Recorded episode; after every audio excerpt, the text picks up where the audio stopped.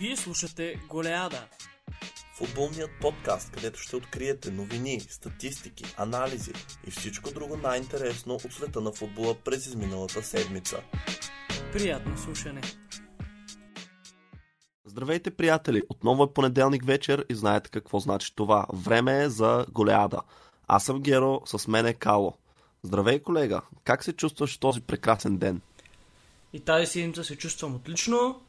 Готов съм така да си поговорим за футбол, както винаги. А, мачовете не бяха по-малко интересни от миналата седмица, даже напротив, нещата се завързват още повече.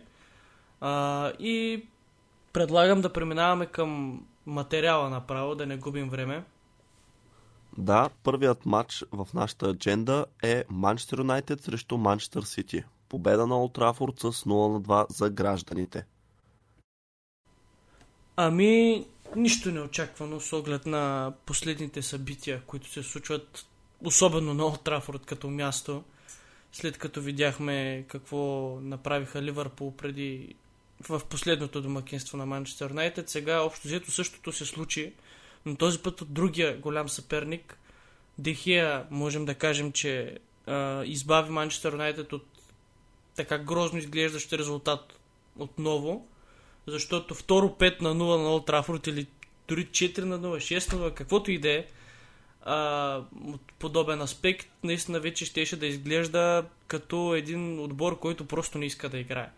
Не, че Юнайтед изглеждаха кой, кой знае колко с голямо желание за игра, но а, факт е, че отново губят от дома и че отново бяха надиграни близо 70% владение на топката за Манчестър Сити почти през целия матч. Юнайтед имаха два удара към собствената си врата и един към тази на Сити точни. Как, в смисъл, това е нали, реален стат, това не е в кръга на шегата, това са си статистики, които нали, са си така. Два удара към собствената врата, един към, към тази на съперника. Това е... Не помня да съм гледал скоро нещо подобно, дори когато нали, играеш срещу Сити. А, и не знам кое в крайна сметка ще се окаже проблема в Манчестър Юнайтед. Тактиката на треньора ли а, или индивидуалностите по терена, че самите играчи не се раздават или че не са достатъчно класни или че примерно нямам идея. Говори се, че от ръководството сега пък спускали а, към Оле така команди кой да пуска, кой да не пуска. Видяхме Ван Дебек, който явно Оле решил да, да освободи от мазето си и да го пусне да поиграе малко. Щом Ван Дебек започна да влиза в игра, значи наистина е много тежко положението. Да. При Манчестър Юнайтед. Общо взето ти сумаризирах как премина срещата, предполагам ти си я гледал. Но това, но това, което мога да кажа като не финален коментар, защото още ще си говорим за нея, е, че Манчестър Юнайтед някакси трябва да започне на чисто, но за да се случи това, ето сега, между другото е добър шанс това да се случи, защото има пауза за националния отбор едната седмица, едните две седмици. И ще имат възможност така да се потърсят от това, което се случи през последния един месец, защото той беше, може би, най-ужасният месец, който им се случва в последните 10 години. А, ако не и повече. Ами, да, сега дали е най-ужасният месец за последните 10 минути, за последните 10 години, не знам. Но това, което всъщност е интересното, че да, окей, има пауза на националните, но тя програмата им не става по-лека от там нататък. Имат един матч гостуване на Уотфорд в Висшата лига, като Уотфорд за тях ще си поговорим малко по-късно. Не са леко опонент, но да кажем, че това е най-лесният матч на хартия. След това е матч гостуване на Виля Реал. Знаем, че така има история между тези два отбора от Лига Европа през миналия сезон, така че не мисля, че и това ще е лесен матч. И след това имат гостуване на Челси и домакинство на Арсенал във Висшата лига. Така че за сега все още не приключва тежката им програма. Всъщност на 2 декември, след като посрещнат Арсенал, ще приключи. Но според мен никой от тези матчове няма да реши съдбата на Оле тъй като аз четах и в Sky Sports излязах с новина, че ръководството подкрепя Олега Нарсиолскияр и към момента не се мисли за нов треньор, не се търсят альтернативи и така нататък. Но според мен мачове срещу Ман Сити, срещу Челси, дори срещу Арсенал, ако искаш, няма, освен, не знам, може би ако загубят двуцифрен резултат Юнайтед, тогава вече дойде малко повече, но не мисля, че загуби в такива мачове пък нали, с каквато и да било игра биха довели до ам, така края на престоя на Оле на Олд Трафорд. Просто защото за всички би трябвало вече да е очевидно, че Юнайтед започват много зле сезона и просто не са на същото ниво като лидерите в класирането. Така че целта им по-скоро би трябвало да е топ 4, а не толкова титла. Затова мачовете, в които може би ще се разбере дали ще изкара сезона Сиоскар, ще са срещу отбори от втората половина, тъй като там победи са задължителни и отбори, които също се борят за топ 4. Тоест, матч срещу Арсенал всъщност би могъл да бъде разглеждан като равностоен, според това къде се намират двата отбора този сезон и какво показват. Но в Шампионска лига те там вече са си почти гарантирали продължаването, така че Нали? Честно да ти кажа, нищо не мисля, че са си гарантирали, особено както пък играят в момента. И това, което също си мисля е, че ако нещата продължават да се стичат по същия начин, има голям шанс Манчестър Юнайтед до 2 декември, или не помня коя дата каза, че им приключва така трудната серия от мачове, те да са се отдалечили толкова от топ 4, за да е трудно за оправяне това. И в такъв случай мисля, че Оле вече наистина ще напусне зимата, просто защото това ще изглежда единственото решение, което може да се вземе, за да се реши проблема. Представи си, че те са на 10 точки от четвъртото място и е декември месец или на 12 точки. Защото не е невъзможно, те в момента са на 5 точки. Аз казвам почти гарантирали, защото матча им срещу Young Boys го броя спечелен в Шампионската лига, понеже не мисля, че втори път ще ги подценят. Има достатъчно класа, за да победят дори с резервите си швейцарски отбор. А просто точките са такива, но хайде не, после ще говорим за Шампионска лига и там имаме да обсъждаме. Ще оставим за тогава анализите върху този турнир. Както казахте, само да се върна за момент към Дехея, той направи някои наистина много добри спасявания. Спомням си едно срещу Габриел Жезус от непосредствена близост. Сега да, имаше мал шанс с автогол, но случват се такива неща. При втория гол на Сити, когато Бернардо Силва някак се успя да вкара една сякаш почти загубена кауза беше този пас, който ще излъжа дали Кансело не го даде. А, мисля, че да. И той не само, че успя да задържи топката в игра, ми някакси да я вкара в вратата. Според мен точно за това Дехия не реагира оптимално, защото той самия също а, така не вярваше, че това нещо може да се превърне в удар към вратата му. Но каквото я си говорим, представянето на Юнайтед наистина а, беше незадоволително. Сега тук проблема е, че на този етап вече ние си казваме не нали, как може Юнайтед да играят толкова слабо, да не покажат нищо, кой знае какво, да ги доминират през целия матч. Ние просто си казваме, нали, пореден уикенд, пореден матч на Юнайтед срещу отбор от челото на класирането и нищо ново. Тоест Юнайтед биват доминирани. Така че не знам какво, за въпрос всъщност какво трябва да се промени в Юнайтед. Ще си говорим малко по-късно, така че ще предлагам освен ако нямаш добавиш нещо, да преминаваме към следващия матч, тъй като отново ще върнем към Юнайтед по-късно да, в епизода. Да, и именно Челси Бърнли е следващата среща. Ще те помоля да ми позволиш да направя кратка интродукция, за да можеш след това да си кажеш твоето мнение, понеже той е една идея по-компетентно от моето, предполагам. А, тоест не предполагам, и съм сигурен, че е така. Та резултатът завърши, а матчът завърши един на един, като Челси бяха домакини и откриха резултата с гол на Кай Хаверц след а, редица пропуски. След гола също последваха редица пропуски. Като цяло лондончани контролираха срещата изпуснаха много шансове да я затворят. А, си си мисля, че в този матч се усеща липсата на нападател като Лукако най-много, защото положенията, които Рос Баркли, Кай Хаверц и компания изтърваха, сме виждали Лукако да вкарва идентични голове от идентични позиции. А, споменах Роз Баркли. Искам да те попитам дали има място в отбора като цяло този футболист. Или ако не в отбора, в старта да 11 торка. Има ли място? Или той играе там, понеже така по стечение на обстоятелствата с контузии и така нататък. Това ми е интересно да, да знам, понеже не следя много представите му. Ами Баркли, той си играе доста стабилно през този сезон, когато влезе, но със сигурност в момента получава повече шансове, просто защото Лукако и Вернер са контузени. Полишич беше контузен доскоро, сега първа се връща към игра. Маунт също имаше а, проблеми с контузия. Мисля, че и се беше разболяла миналата седмица, затова също не може да е титуляр. Като цяло, заради кадровите проблеми, получава повече шансове Рос Баркли. Ако абсолютно всички са здрави, според мен би било трудно той дори да попада в групата. въпреки че сега той използва доста добре тези шансове, които му се отдават и ще видим за напред как ще се развива сезона за него. Според мен обаче той е по-напред от Саул Нигес в момента при избора, въпреки че те не играят на една и съща позиция, но да кажем в халфата линия. Като цяло, едно сумарно.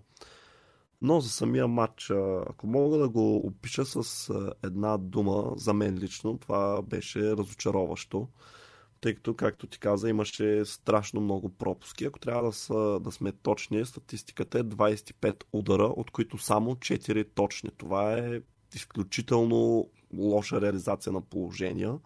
Когато имаш 25 удара, трябва да имаш 4 гола, не 4 точни удара от тези. Вече, нали, това значи, че дори не се е налагал Ник Пол да прави някакви геройства на вратата, да вади сигурни голове и така нататък.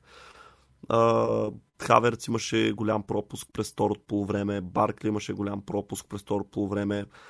Ако трябва да го гледаме от гледна точка на това дали предпочитам Лукако да беше на тези позиции, които на тях двамата им се отвориха, тогава да, със сигурност 100% да, няма друг играч в състава, на който бих имал толкова голямо доверие да завършва такива буквално положения нали, отвътре в наказателно поле, които са типичните такива ам, положения, които обичат нападателите. Те пропуските бяха и те идентични от точката на дуспата горе-долу, нагоре ами над те... градата удар. Те бяха обаче от много различни положения, тъй като Хаверс трябваше да засече с едно докосване пас, докато Баркли дори имаше време да си овладее топката, да се нагласи и да стреля.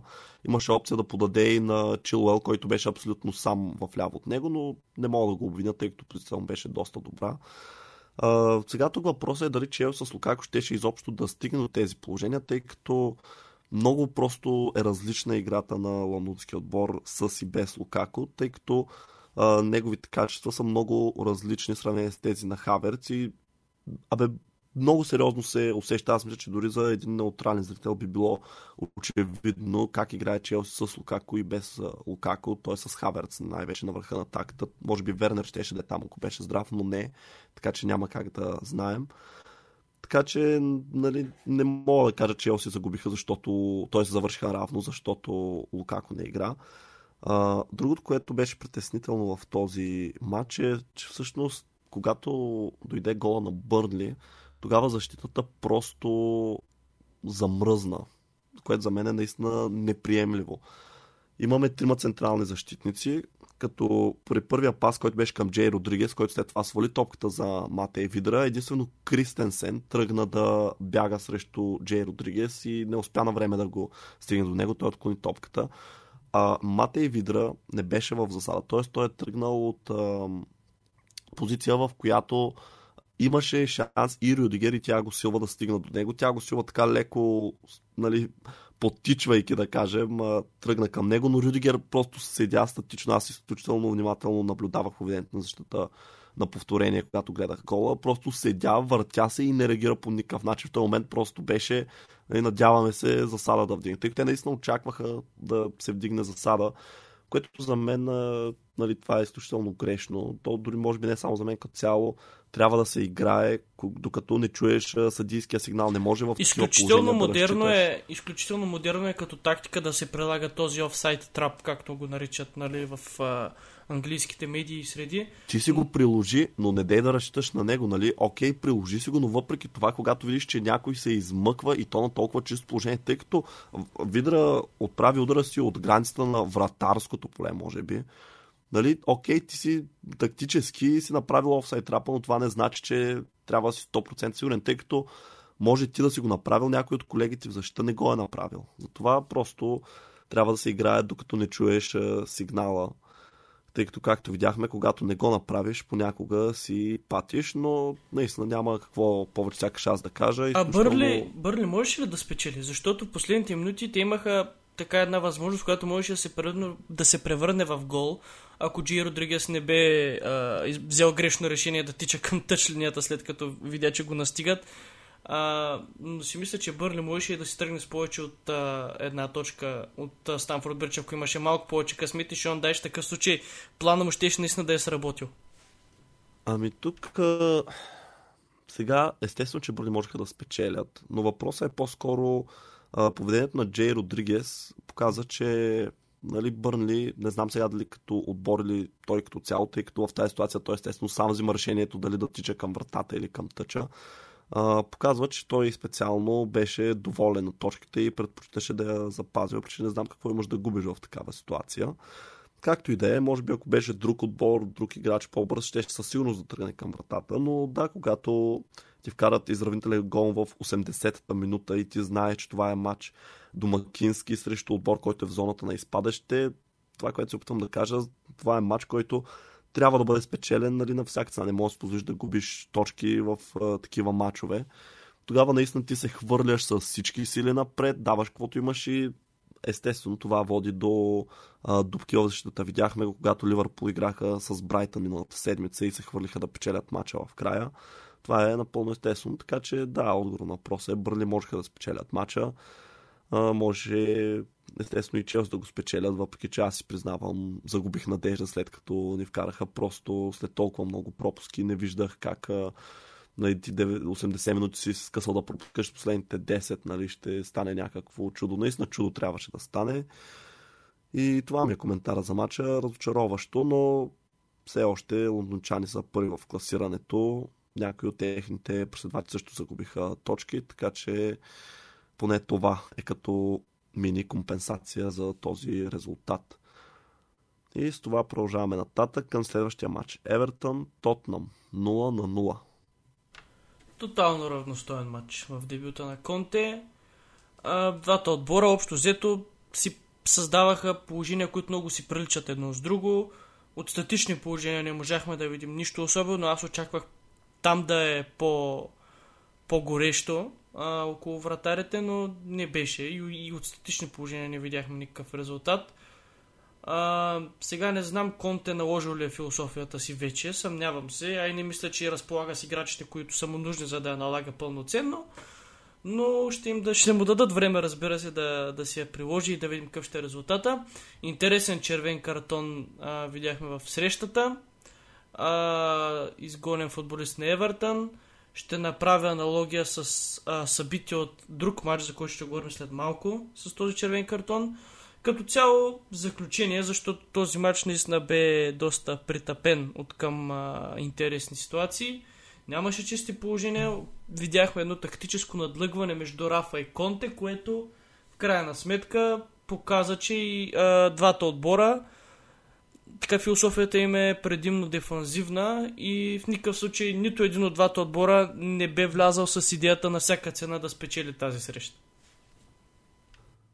Според мен този резултат не е толкова изненадващ, просто защото, между другото, интересен факт, Тотнам нямаха точен удар към вратата на Евертън. Но За втора не... поредна среща, значи това се случва, защото и срещу Манчестър Юнайтед нямаха. Да, но също Манчестър Юнайтед тогава не беше същия треньор. Италианският футбол е по-дефанзивен и Конте като един типичен представител на италианската школа го показва. Към феновете на Тотнам, тъй като Конте знаем беше в Челси, мога да кажа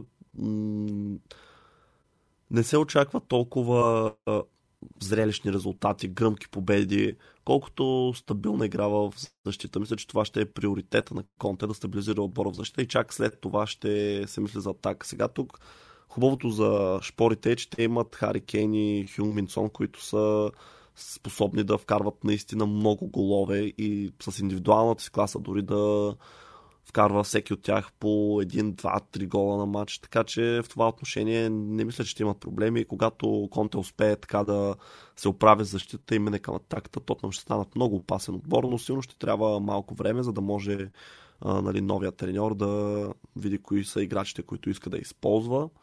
Схемата на игра естествено ще е 3-4-3. Това е безспорно. А, друго, което искам да кажа, е, имаше една дуспа в матча Юго Лорис срещу Ричардисон. Първоначално изглежда се едно извършил нарушение, дори тя бе свирена, но след като се намеси вар, тя бе отменена. Положението беше изключително тънко. Реално в, т.е. в реално време наистина не си личеше Лорис да е играл с топката, че просто спъна Ричарлисон, който веднага след това се изправи и тръгна да я гони. А, но когато така видяхме на забавен кадър повторението на Варна и се види, че с буквално върха на пръстите си успява да я избута няколко сантиметра в страни топката Лорис, което за мен продължава да бъде спорно, защото той не я избутва, нали, може би до такава степен, че тя да е нали, вече да върви с страшна сила към тъча или някъде към аута до такава степен, че Ричарлисон вече да не е под контрол и наистина е много тънко положението, защото пък ако не беше съборил Ричарлисон, Лорис вече се беше хвърлил, дали нямаше въпреки това топката да остане в него, той да успее да отправи удара, но както и да е. 50 на 50 си е това положение. Според мен тук ще има хора, които ще кажат Дуспа беше, такива, които ще кажат не беше Дуспа и двете страни ще имат а, така смислени Да, феновете на двата отбора ще създадат различни точки. Със сигурност. Да. И последното, което искам да кажа е, че всъщност тази конферентна лига, турнирът, който се създаде през тази година, в който Тотнам играят, може да им изиграе много лоша шега, просто защото виждаме какво правят Арсенал, малко ще поговорим за тях. След като те нямат матч през седмицата, те не играят в европейски турнири, имат Микел Артета има време да подготви става си цяла седмица за Висшата лига докато Тотнам трябваше да играят през седмицата и сега а, уикенда в неделя отново, което със сигурност а, си има цена, тъй като най-малкото или трябва да пускаш резервите в единия турнир, или трябва 50 на 50 нали, на някой да даваш почивка по-ключови играчи, други все пак да ги запазиш, тъй като искаш да спечелиш мача. И според мен сега не знам феновете на Тотнам така колко са ентусиазирани от този трофей, държат ли отборът им да го спечели, колко е ценен той за тях. Но поне аз така виждам нещата, че това е по-скоро една пречка, която може в крайна сметка да спъне Тотнам към по-високо класиране. Визираме естествено зона Шампионска лига. Между другото си изключително прав и мога да подкрепя това с личен пример, което също ми направи впечатление. Мислех да, да коментирам абсолютно същото, което ти каза. Когато Брендан Роджерс пое Ливърпул, през 2012 Ливърпул беше в Лига Европа. Съответно този сезон, поради мачовете, които Ливърпул изиграва в Лига Европа, а, завършиха на девето място. Следващия сезон, когато Ливърпул нямаше мачове в евротурнирите, завърши втори, което го класира за следващия сезон Шампионска лига, когато Ливърпул завърши шести. След което играе Лига Европа, понеже шестото място осигуряваше Лига Европа и завършиха седми или осми след това дойде Юрген Клоп и той направи така, това заветно класиране за Шампионска лига тенденция, но отново след, след сезон, в който Ливърпул не играеше в евротурнирите и от тогава нататък, нали, вече той започна да се гради отбора, но наистина, когато един отбор е в процес на изграждане, твърде многото мачове а, и участието в евротурнири, които реално няма да ти донесат нито кой знае колко финансови облаги, както Шампионска лига, нито кой знае колко слава при победа на къвто и да е етап от турнира, е наистина една голяма пречка. И от това отборите страдат, които са в процес на изграждане, както Арсенал в момента. А, Тотнам, прощавай. Аз мога да дам същия пример с Челси, защото точно когато Конте дойде, предния сезон Челси бяха завършили десети и съответно нямаха ангажименти в Европа. И, и до ден днешен смятам, че това е една от големите причини, поради която така Конте е успял от десето до първо място в рамките на един сезон да закара Челси. А, това мисля, че е всичко, което имаме да кажем относно този матч. Преминаваме към следващата среща и тя е Арсенал Лотфорд. Минимална победа за топчиите с 1 на 0. Всеки път, когато си говорим за победа на Арсенал, се чувствам все едно си говорим за наш стар приятел, който се е върнал да ни види как сме. Понеже аз си спомням а, как когато Ливър поиграеше с Арсенал, аз мразех тези мачове. Мразех ги, защото Арсенал винаги поне с равен си тръгваха или ни ступваха и просто знаех, че матча ще е гаден и кофти за гледане и ще донесе такива твърди емоции. Последно време така Ливърпул би Арсенал с разлика дори, не само Ливърпул, но тази година добрите резултати на Арсенал искрено ме радват. Аз искам този отбор да се справя добре, защото за мен това е може би, ако не, не знам, третия да кажем най-велик отбор в историята на Англия, защото знаем, те мисля, че имат 13 пъти спечелено първенство. Много жалко, че нямат наистина шампионска лига към сивито си, но сега това е много... Има ли са шансове да спечелят? Просто мал шанс. А, съответно, но а, много се радвам от това, което виждам. Те играят и хубав футбол, както спомнах и предния, предния път. В този матч конкретно пропуснаха страшно много шансове. А, една дуспа пропусна Обамеяк и два изключително нелепо отменени гола а, за неща, които много рядко виждаме в футбола. Единият бе отменен, защото за засада при пас зад гърба на вратаря, въпреки че след вратаря имаше футболист на, на, на Лотфорд, който покриваше засадата, самия пас зад гърба на вратаря не е по правилата и това отмени гола. А пък другия гол, не знам дали си спомняш а, гол на, на Ни, който той открадна от Роналдо в един национален матч, нещо подобно. Топката влизаше, но на Ния засече от положение на засада, за да клеймне гола.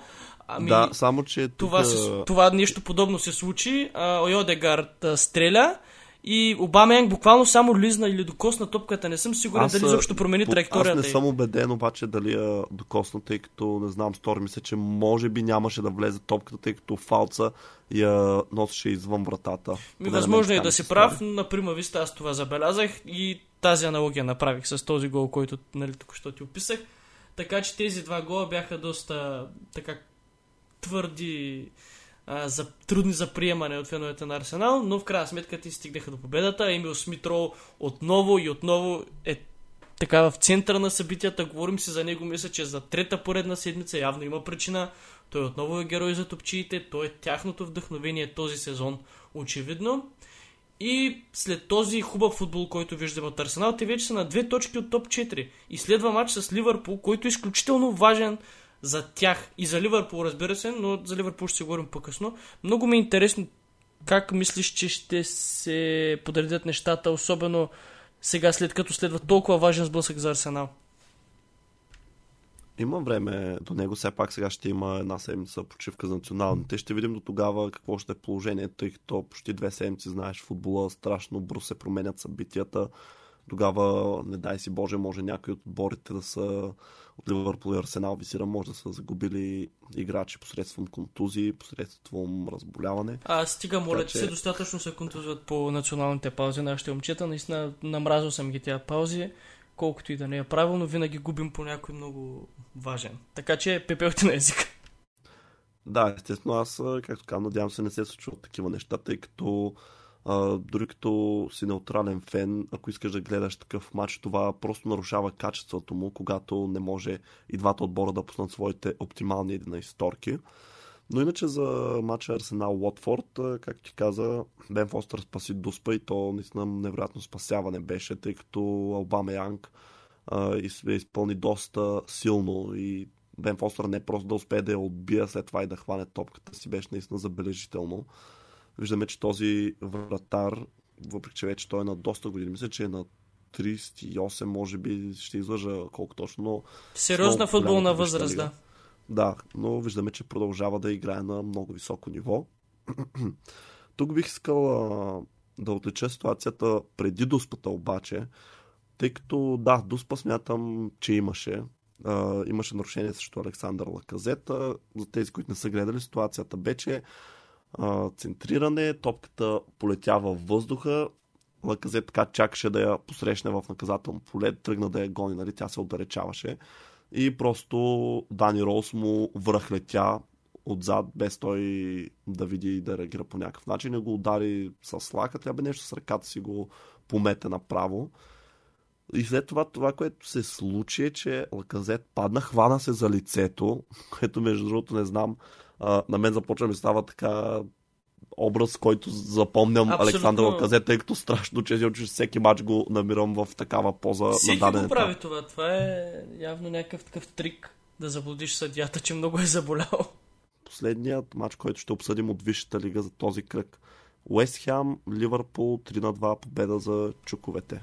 Няма ли как да го пропуснем този матч? Добре, значи пропускаме този матч и минаваме направо към резултатите в Шампионската лига. не, не, не. Айде, айде да бъдем, да бъдем честни с, с слушателите. Ако се изкарали да слушат до тук заради Ливърпул, ще говорим за тях, но повече мисля, че трябва да си говорим за Уест Хем, защото те правят в момента по-интересните неща. Те в момента летят. А, макар че, макар че, първият им гол беше нередовен, все пак, грешка имат Върджи и Матип, които не бяха близо до Алисън, за да предотвратят подобни а, така, м- размирици в малкото наказателно поле, но а, Алисън беше фаулиран за мен с, с, с ръка на сърцето, го казвам, че съм сигурен. Няма значение. А, полузащитата на Ливърпул има нужда от много минути заедно и да се запази здрава. Това е нещото, което последните два сезона ние не виждаме.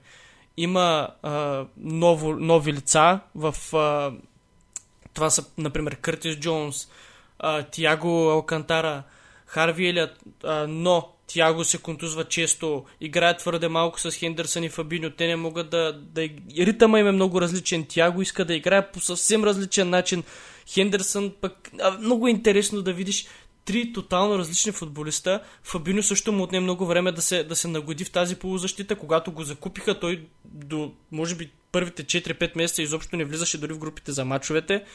А, много хора дори казваха, че е флоп но нали, с времето той успя да, да влезе в ритъм. На Тяго му е трудно, защото пък се контузва страшно много, а и а, е на 30 години вече или на 31, така че и времето го притиска. А, Къртис Джон също е с контузия, Харви Елят също е с контузия. Много е специфична ситуацията, хем мал шанс, хем а, така много различни видове играчи, които трудно се нагаждат в а, точно три роли, които трябва да изпълнят, защото тя го сме го виждали да играе като вътрешен халф дефанзивен и като плеймейкър. Виждали сме го и на крилото.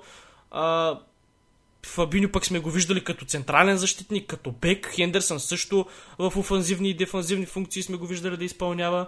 А, хубаво е, че са поливалентни, но са твърде различни според мен и много трудно се допълват, когато а, видим така точно тези тримата в игра, защото тях видяхме. Оксли Чемберлейн е, както казах и в, в, предишния, в предишното ни издание, също играе под голямо напрежение да си запази мястото в отбора и има един desperation в неговите отигравания, който няма смисъл пак да го коментираме. Той беше изменен, имаше страшно голям процент неточни пасове. Той, въпреки добрия си матч срещу Атлетико, където беше блестящ, а, срещу Уестхем не видяхме нищо подобно. А, червен картон за Кресло също според мен. Ако този в матча с Евертън и Тотнам а, си беше червен картон, тук ситуацията беше идентична. А, тотално аналогична и според мен в такъв случай трябва нали, да има някаква постоянност в съдийските решения, но не видяхме това. При Тотнам бе даден червен картон след вар. Не искам да се оправдавам и с съдийските решения. А, не изпусна страшно много ситуации. Една в самия край на матча, където той изпрати топката с глава покрай вратата от непосредствена близост след, след статично положение. Салах не получаваше достатъчно топката, беше много добре пазен. А, много така в наказателното поле Ливърпул бе длъжен да си подава в наказателното поле на Уестхем, за да може да да намери някаква пролука, за да стреля. Нямаше откъде да се отправи изстрел.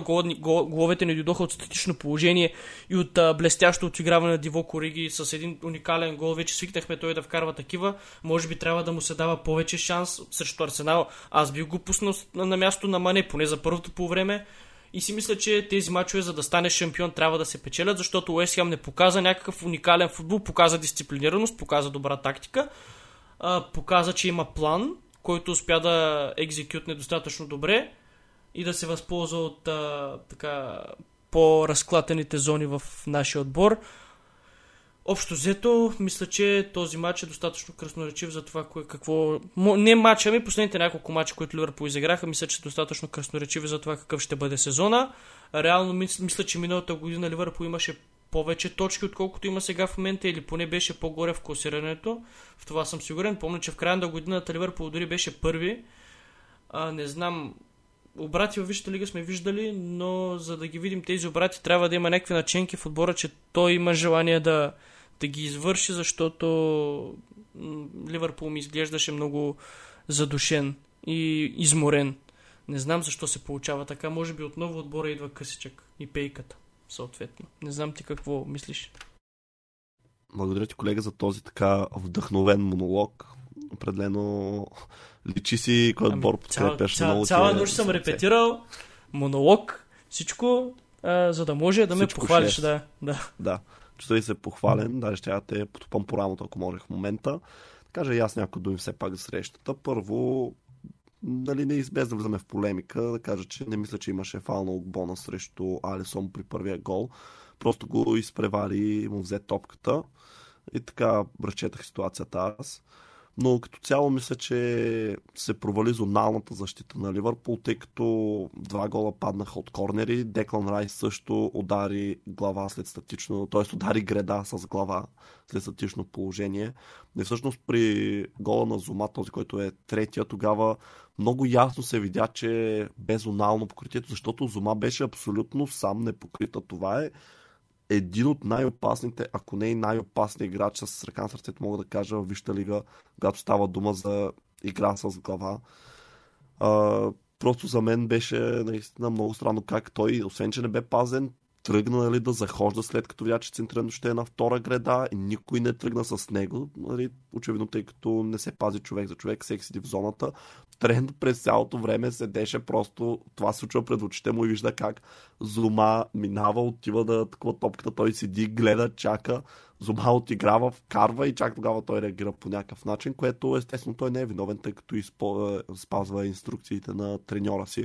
Но всъщност това не е нещо а, грешно, тъй като всеки треньор си има предпочитания и поне аз лично съм а, забелязал, че така, големите отбори предпочитат тази зонална игра в защита, отколкото персонална. Просто не се получи в този матч. Алисон беше неубедителен и при втория гол на Ливърпул, на Уесхам, естествено. Когато така докосна топката, но не успя да направи достатъчно, за да я избие. И според мен тук извода е, че колкото и да е добър Мохамед Салах, тъй като че той в момента, може би единствено Карим Бензема може да спори с него за така отличието, съобразното отличие, естествено, играч в най-добра форма в света в момента или в Европа, за да бъдем по-политически коректни. А, да, няма да са достатъчно само головете на Салах. Ще трябва Ливърпул да играе добре в защита, тъй като допуснаха 3 гола този матч, 2 срещу Брайтън, това са 5 гола в 2 матча. И това не прилича на отбор, който е шампион за топ 4, може би. Та, когато тъй като всъщност в този матч игра Жоел Матив, докато в предните игра Конате. Сега не знам това, ти може да кажеш колега до каква разлика води всъщност в състава на Ливърпул. Ами Конате... Защо се получи така? Те са много сходни като качество с Матип. И двамата са физически стабилни, и двамата са бързи, обичат да изнасят топката от защитната линия, дриблирайки напред. А, имат много добро дълго подаване. Може би е предпочетен Матип, защото а, в крайна сметка той като партньорство с Върджил е по така имат повече стаж заедно. Но според Айконате е много млад, той е на 21 години. Нищо, че има физиката на, на пълно зрял спортист. Според мен Конате ще се налага постепенно и то за сметката на Джо Гомес, така като гледам, не за сметка на... Който всъщност е контузен Джо Гомес в момента, но от началото на сезона той не е записал почти никакви минути, а Конате направи 3 или 4 мача, някои от тях поредни, 2 или 3 поредни, запази много сухи мрежи. А, така че а, Матип е предпочитан просто заради така като по-сигурна опция, че по-добре се разбират с Ван Дайк. Иначе не мисля, че има толкова голямо значение а, за защитната игра, от двамата ще играе. В момента конкретно. Да кажа няколко думи за Уест Хем все пак. А, това, което искам да изразя като мнение е, че чуковете ми напомнят много на Лестър. На този Лестър, който стана шампион на Англия. Всъщност дори би могла да се направи едно към едно аналогия с ключовите им играчи, защото имаме Деклан Райс в ролята на Нголо Канте, Михаил Антонио в ролята на Джейми Варди и Саид Бенрама в ролята на Рият Марес. Но просто Дейвид Мой се оставил сърцето и душата си в този отбор, имам чувството. Те наистина са страшно сплотени, страшно нахъсани, надъхани и си вярват. Това е, може би, най-важното. Те си вярват, че могат защо не дори да се борят за титла, но със сигурност да атакуват четвъртото място или като цяло зона Шампионска лига. И според мен тази победа е така едно своеобразно удрене по маса, с което те казват, нали, ние няма да се откажем, няма да се страхуваме от никой отбор през този сезон и сме на едно ниво с най-добрите. И те в момента наистина са като, чисто като игра, макар и да нямат може би тази класа на най-добрите отбори, това, което им липсва като а, кадри, те компенсират за него с а, тактика, с плотеност, с дух, отборен дух и всичко останало. До, също така, това, което искам да отлича е, че а, Джон Тери, между другото, направи Twitter през тази седмица. И го казвам, защото видях негов коментар, че Деклан Райс е най-добрият в света на своята позиция. Сега не знам това доколко е вярно. Аз признавам, че започнах така да оценявам качеството на Деклан Райс, може би някъде по време на миналия сезон. Не помня точно кога беше тъй като допреди, още от преди това той беше свързан с трансфер в Челси. В началото аз бях много против, но тъй като доста така се говореше, дори след като Лампард напусна за това, че Челси го искат, реших да погледам малко по-залучено и наистина това е един много добър дефанзивен халф, който също така може и да изнася топката, но наистина е страшно добър в дефанзивната част на играта. Но не е и типичният разбивач, който просто може да вземе топката и след това я връща назад. Напротив, той може да даде дълъг пас, може да я вземе, да тръгне с нея, с мощ, скорост, бързина, да изнесе, което го прави страшно ценен играч. И аз си мисля, какво ли щеше да е, ако Юнайтед го бяха взели, тъй като той се спрягаше и за тях през това лято. Моят според мен моето мнение е, че ако той беше преминал в Манчестър Юнайтед, сега като нищо можеше позициите на двата отбора са разменени. Визирам Манчестър Юнайтед и Уест Хем, които са на 6 точки един друг, не са лъжа. И то минимум, тъй като дори един Деклан Рай с Фред, според мен, щеше да е на светлинни години от комбинация Фред и Мактомина. Или дори Райс и Мактомина. Но просто когато имаш този играч, който може да пази така защитната линия, особено когато играеш с четирима в защита, той е много важен. И в същото време ти дава нещо и в атака. Това е наистина безценно и според мен Уест Хем ще им става все по-трудно всяко лято да го запазват в редиците си. Та това имам аз да кажа този матч. Ако нямаш да добавиш нещо, предлагам да минаваме към Шампионската лига. Да, там ти водиш отново а, интродукцията, така че да. може да започваме формата, който използваме. Аз чета резултатите от последния кръг. Колегата аз, казва аз се излагам с моето мнение и така. Не бе глупости. Ти сигурно даже повече мачове от мен си гледал в Шампионската лига. Но да, съвсем накратко, просто казвам резултатите и по няколко думи за всеки от тях. Започваме. Малми от Челси. Минимална победа за лондончани в Швеция с 0 на 1.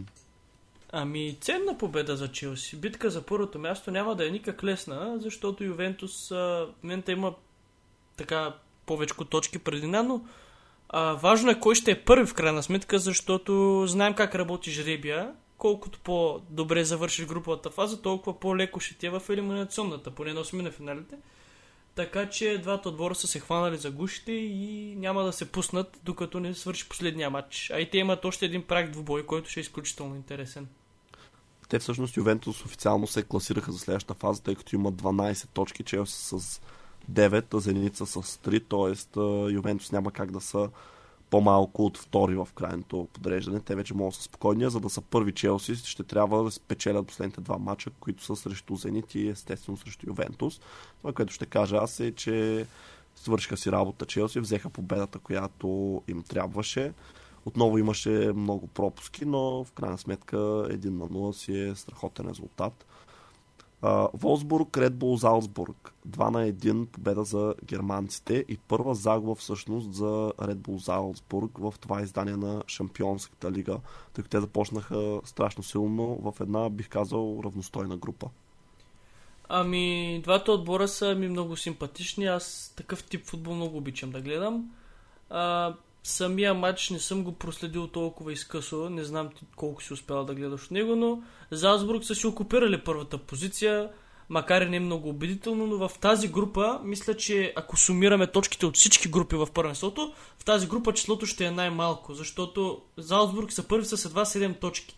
Но пък битката за второто място между Севиля и Лил, а, между Волсбург Лил и Севиля ще е много така много гореща, защото Севиля е последен с 3 точки, а Лил, Лил и Волсбург са с по 5 точки на второ и трето място съответно, така че може би пък тази група ще се окаже най-така успорвана интересна. Нищо, че най-малко точки са раздадени из нея.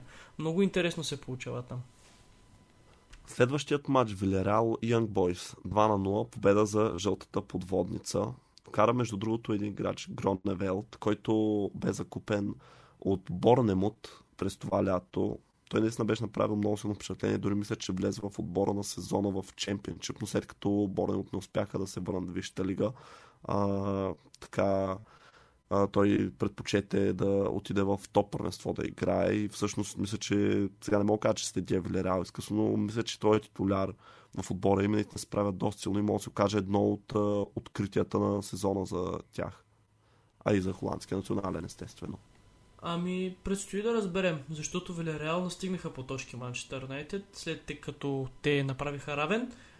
И сега са двата отбора с по 7 точки. Вилереал с по-лоша голова разлика, но пък имат прак сблъсък с червените дяволи. Аталант им диша във врата с 5 точки. Young Boys не мисля, че може да поднесе повече изненади, но пък не знам. И предния път така мисля. ще видим какво ще стане. А, защото и те реално имат шанс за класиране. Има два мача, разликата между последния и първия са 4 точки. Така че предстои да видим. Групата също е много, много така тясно, тясно завързана. Да, ще следим с интерес тази група, където като нищо може в последния ден да се получи някой изненада и така. Да, се подреди, да се подреди наобратно. Да, като нищо. Следващият матч Ювентус, Зенит, победа за пианконерите с 4 на 2. Тук в този матч Ювентус победоха, след това Бонучи се отбеляза автогол. Така доста време се задържа този резултат, докато не дойде една дуспа, която Дибала реализира. След това още два гола вкараха Ювентус и в самото продължение в края на матча Зенит върнаха един гол, за да направят така малко по-приемлив, да кажем, този резултат. Ами с 26 удара да вкараш 4, даже ми се струва малко, когато си Ювентус имаш такива А за Челси, какво кажем, които имаха 25 удара, вкараха един, а 4 бяха точно. Е, но на Челси нападателите са контузени, както знаем, а затова нищо не посмях да кажа, и защото ще ме нахокаш също така. Правилно. А... не, ще го се, естествено. А, така не, но Ювентус според мен ще е първи в тази група. Аз лично така мисля, просто защото а, някак си ми се струва, че не си дават толкова много... Не си слагат толкова много нещата в серия на сърце, колкото тук. Ювентус не е печелил шампионска лига, откакто гледам футбол, а мисля, че е играл два или три финала, което пък никак не е малко. Мисля, че Ювентус, Атлетико Мадрид и Реал Мадрид са с най-много финали през последните, през последните години, като само Реал Мадрид е печелил трофея от тези три отбора. Така че Ювентус а, има какво да доказва в този турнир определено. Ми ще видим, ще видим дали ще са първи. Байерн срещу Бенфика. 5 на 2 победа за баварците. Те продължават да си газят мисля, мисля, живо просто, наред. просто да спрем да споменаваме Байерн. Първо, защото а, много ме притесняват като конкурент в турнира. Второ, второ че всеки път едно и също. Те няма Просто къде... каме Байерн биха и нататък. Да, и нататък. В смисъл Левандовски с, сякаш с дежурен хеттрик. Гнабри и Сане, те си допринасят с което могат момчетата. Няма как да блеснат обаче с такъв нападател. А, и те са а Байерн, да, вече имат 17 гола вкарани в тези 4 мача. Това е по над 4 гола средно да, на матча и тези двата бяха първите, бяха първите реално, които допуснаха в това издание на Шампионската лига.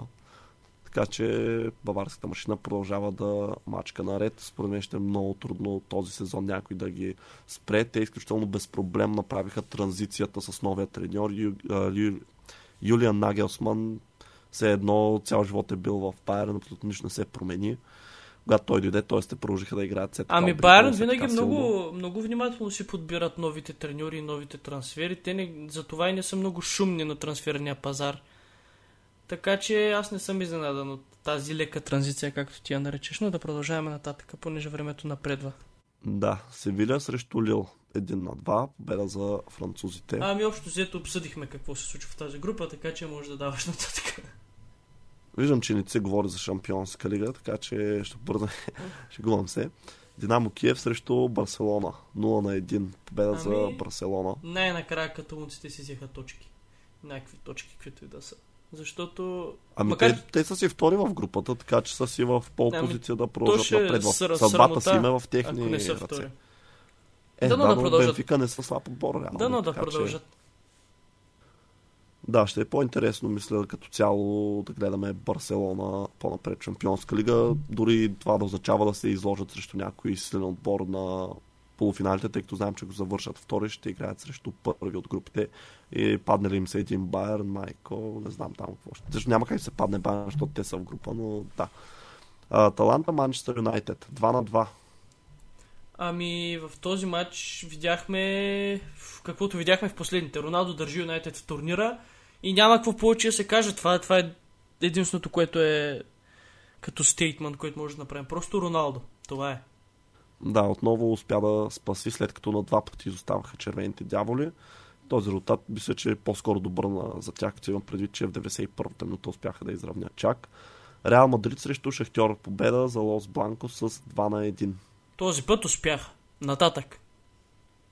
Да, на първа позиция са в своята група, но там все още нищо не е ясно, тъй като тях ще ги разделят три точки. Ще видим какво ще се случи в следващите два мача. Милан Порто, един на един.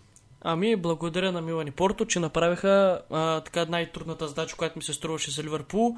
Изключително лесна, правейки толкова много равенства помежду си, взимайки точки от Атлетико. И сега Ливърпул реално е с осигурено първо място, като в тази група, групата на смарта. И следващите два мача могат да си пускат резервичките съвсем спокойно да се разцекат.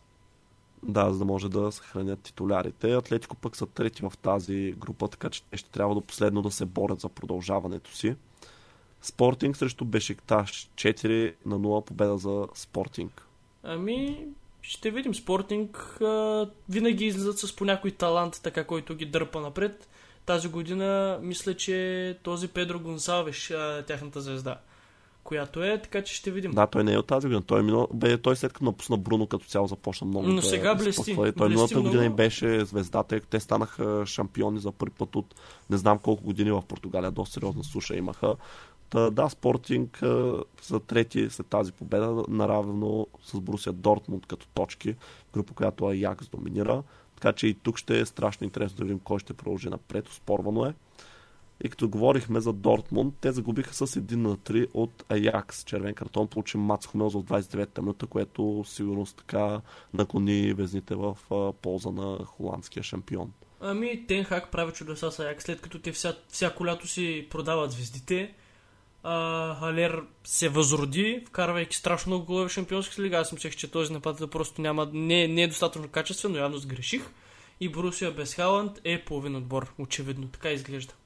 Да, ще е много тежко, когато Брусия продадат, тъй като изглежда сякаш неминуемо това да се случи през следващото лято Ерлинг Халанд. Лер се връща към най-добрите си дни в Тайнтрахт Франкфурт след този кошмар, така може да кажем, който преживява в Уест Хем. Шериф срещу Интер. Победа с 1 на 3 за италианския шампион. Еми, това очакваме да виждаме от Интер. Те са конкурентоспособен отбор, стабилен, а, имат нов треньор, нали, не малко неща се случиха и с тях през лятото, така че не им е лесно и на тях, но си постигат резултатите.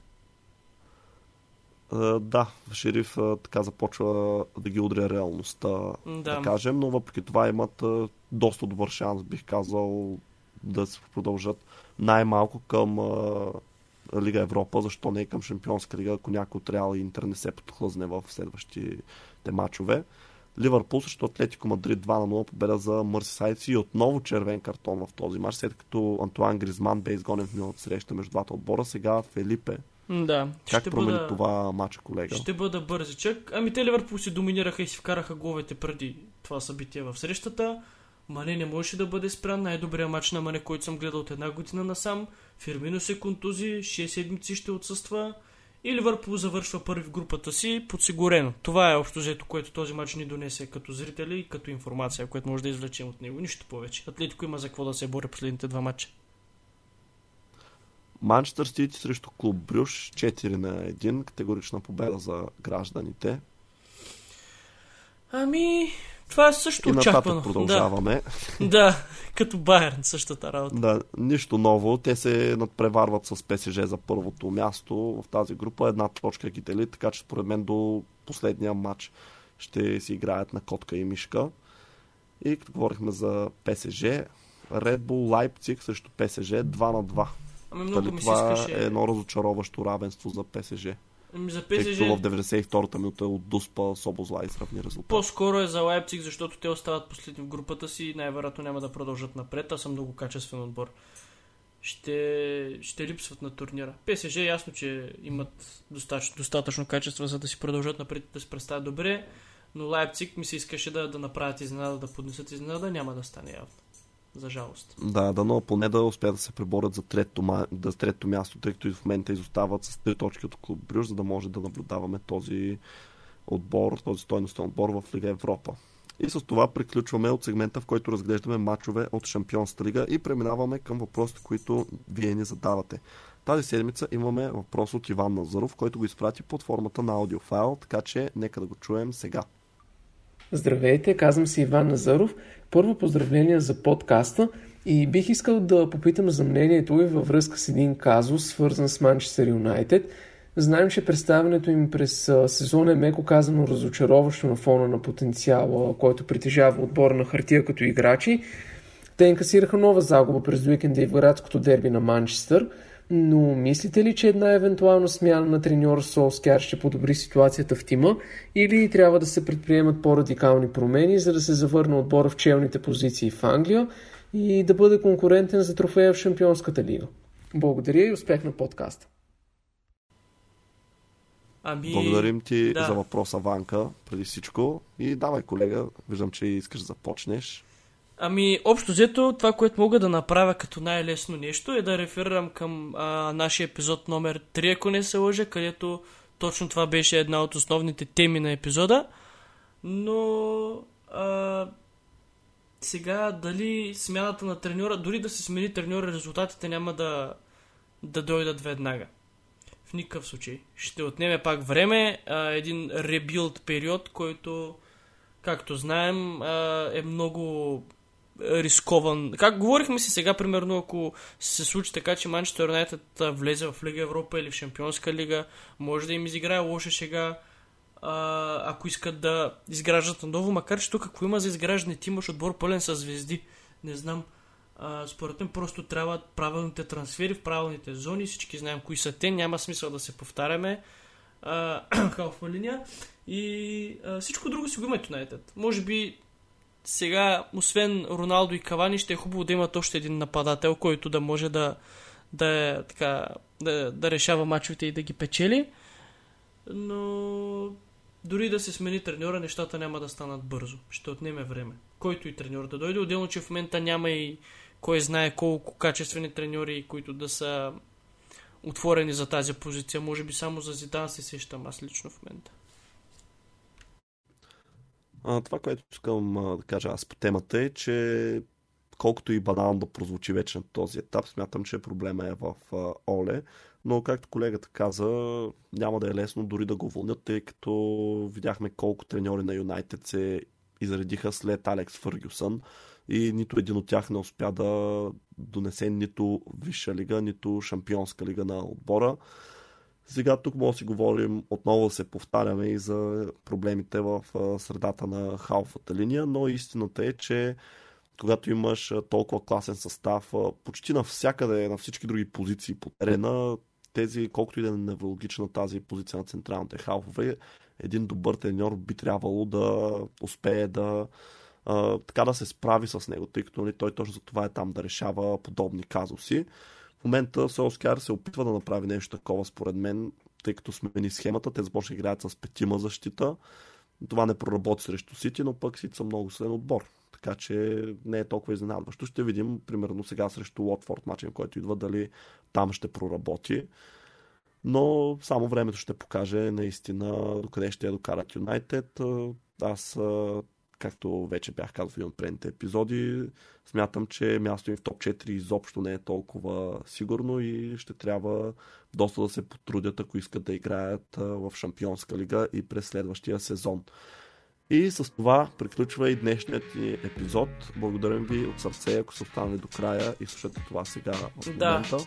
Нещо интересно сме ви приготвили за следващата седмица. А, сега е момента да ви го кажем. Няма да ви задаваме какво е. Следите нашите социални мрежи, за да разберете.